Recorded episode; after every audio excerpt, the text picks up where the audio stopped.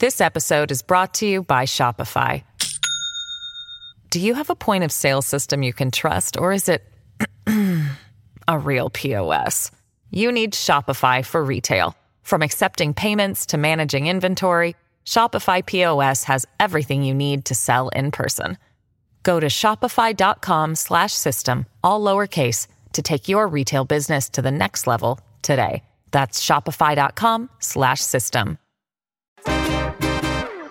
Today on CityCast Philly, have you ever gone down a Philly sidewalk and suddenly there was a giant construction barrier and you just had to move into the street just to take a detour? Well, I'm chatting with Inga Saffron, Pulitzer Prize winning architecture critic at the Philly Inquirer, about why she says our sidewalks are such a mess. It's Tuesday, March 7th, 2023. I'm Trenae Nuri, and here's what Philly's talking about.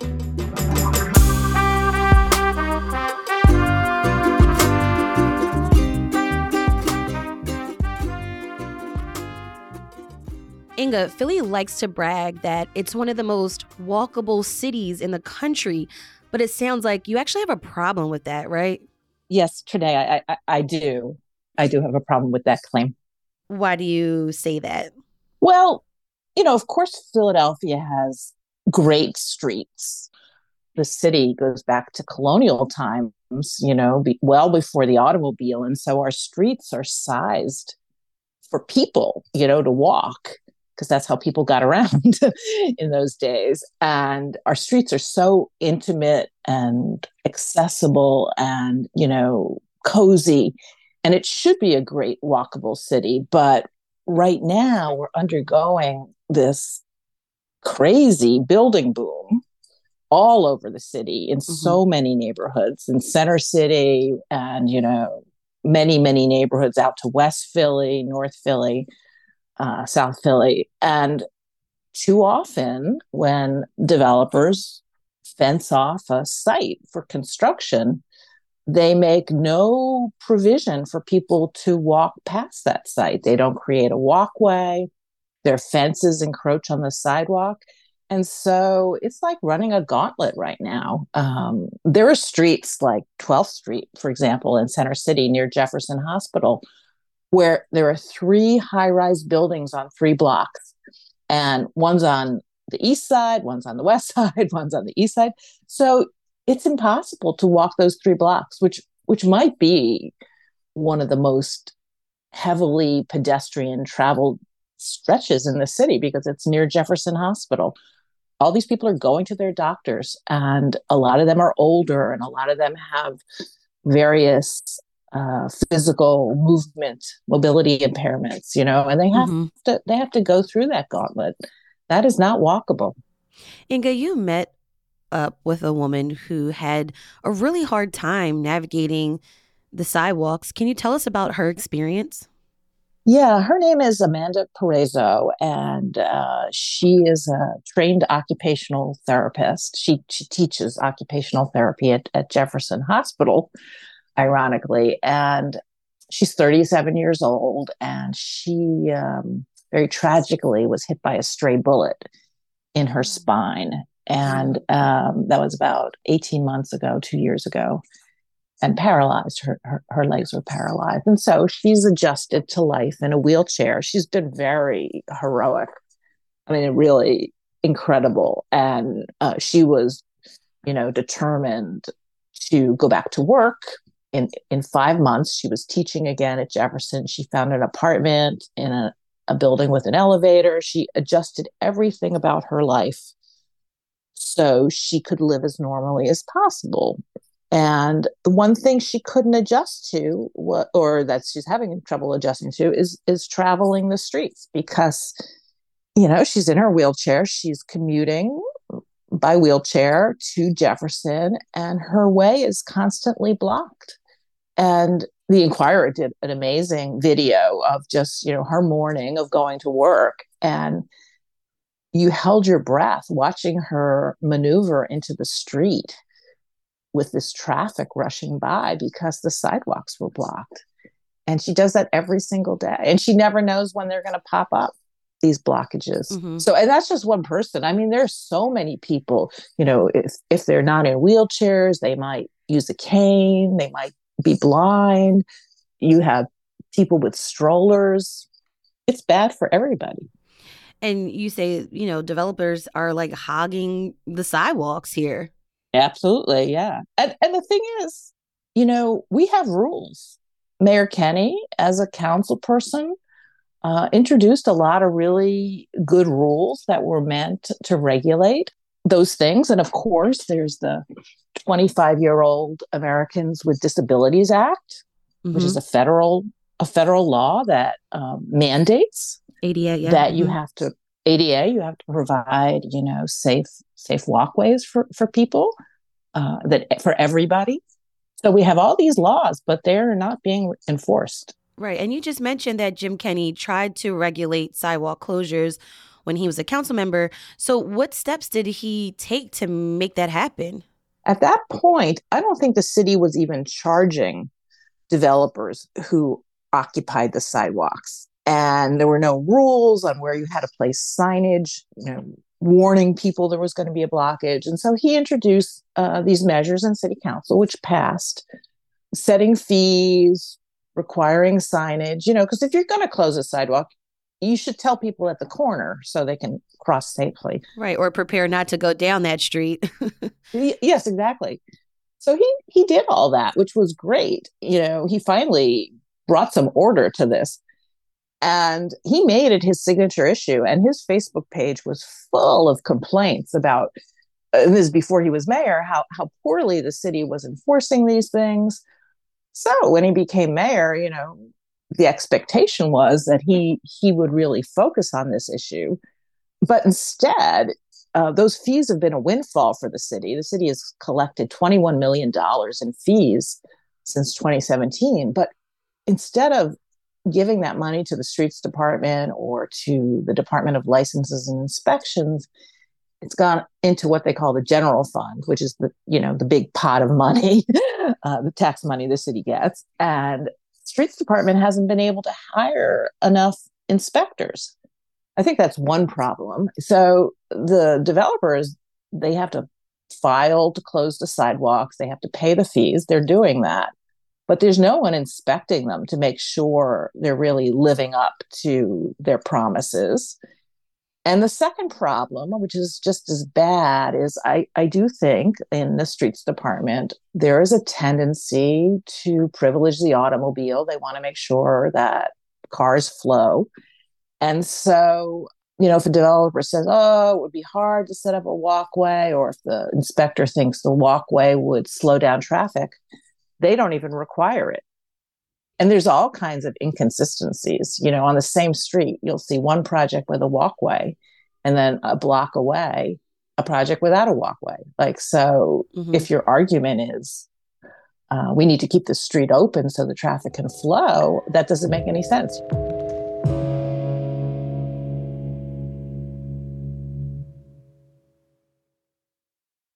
This episode is brought to you by shopify do you have a point of sale system you can trust, or is it a real POS? You need Shopify for retail. From accepting payments to managing inventory, Shopify POS has everything you need to sell in person. Go to shopify.com/system all lowercase to take your retail business to the next level today. That's shopify.com/system. What would make sidewalks safer for pedestrians? Well, you know, in terms of the, this problem of, of all these construction sites, I believe in almost every case, maybe not a hundred percent case, in, in in the majority of cases, let's say, you could either not permit the developer to occupy the sidewalk, or if they if they need to occupy the sidewalk, and there are legitimate needs, uh, because you know it's a city and these building sites are very tight so they, they might really need that extra space. And, and if they do, fine. They can build a protected walkway in the street. And let's say, let's say it's one of those really narrow Philadelphia streets and, and it's only one lane and you really don't want to block cars. In New York City, one of the things they've done is they erect these sheds, these like sidewalk sheds, where they they're strong enough where you could put a lot of the equipment and material on the roof. So it keeps the sidewalk open and it provides extra storage space for for the contractor. And that's an alternative. I guess another alternative would be to to actually close the street. And, there is one case where the city has done that. There's um, a tall apartment building going up on the uh, 1600 block of Sansom between 16th and 17th. And Sansom's a pretty narrow street, and the city closed off the whole block. They just, you know, I guess they concluded there are other ways to get around. The developer really, really needed the space and nothing could be done. So they closed it to cars, but they kept the sidewalk across from the construction open because there are stores on that street. That's an option. You know, it's a grid city. If you can't go down one street, you go down another street, right? You know, if you're driving. Right, to make that turn because a lot of it's a lot of one ways too. yeah. Yeah, it's a whole city of one-way streets, right? Right. But the thing about a grid and this is what's so great about uh, you know Philadelphia both for pedestrians and and drivers is you know, if, a street has to be closed, there's always another way around. And of course, it's a lot easier if you're in a car to take that detour than if you're a pedestrian. But we tend to want the traffic to flow e- easily. And, you know, as a city, we don't think twice about inconveniencing pedestrians. We've been talking about sidewalk safety, but where can construction companies put their equipment that's needed for these types of projects if it's not safe for them to spill over onto the sidewalks and into the streets? Well, you know, this is definitely a problem because this is an old city, you know, and originally all the buildings were, were low and small, and now we're building much bigger buildings. It's not like the suburbs where you know things are being built in big fields and there's plenty of room to deliver materials to the site and store their equipment. You know, everything it's like you need military level logistics uh, to build a building in Philadelphia. So you have to plan all that where you're going to like stack the drywall, where you're going to put the crane or the lift or whatever. So I I don't begrudge these contractors or developers from trying to get as much space as they can and I would say uh, there's also a safety issue. You know, you want to keep people a little bit distant from where where these lifts are raising up steel beams or whatever. So, you know, I'm not against closing the sidewalks. I think if that increases safety for the for construction, that's that's a good thing. I'm just saying that the default is too often to close the sidewalk and not provide any alternative. And as a city, I think we need to think harder about how can we provide a safe alternative for pedestrians.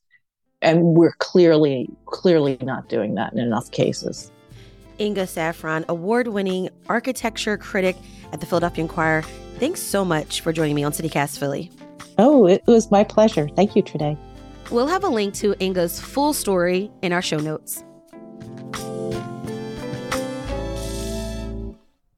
And here's what else Philly's talking about. More than 200 parents voiced their concerns about relocating students to a different high school after asbestos was discovered in their school.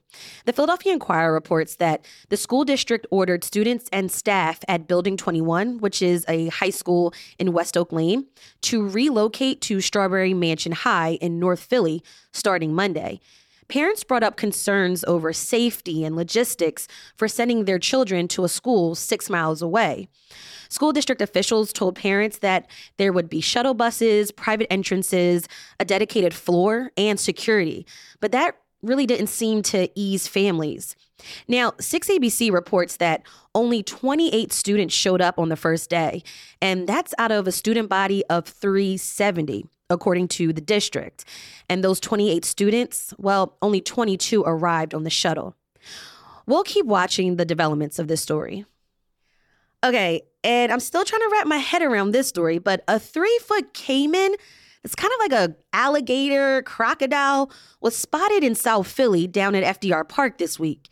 6ABC reports that this species is typically found in bodies of water in Mexico and Central and South America. They're definitely not native to Philly or the US. The Animal Care and Control Team of Philadelphia has the reptile. It's time for the tip of the day where we share a life hack for living in Philly. Okay, speaking of animals, if you're looking to adopt a pet, check out Morris Animal Refuge. Their website says they've been housing and caring for animals in Philly since 1874. Wow. Find out more at morrisanimalrefuge.org. If you have a tip of the day, we'd love to hear from you too. Call or text us at 215 259 8170.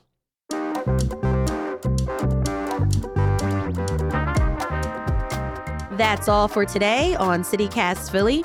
If you enjoyed this episode about the safety of sidewalks, why not tell a friend? Rate the show, leave us a review, and hit that subscribe button. Be sure to sign up for our morning newsletter too. It's called Hey Philly. We'll be back tomorrow morning with more news from around the city. Bye.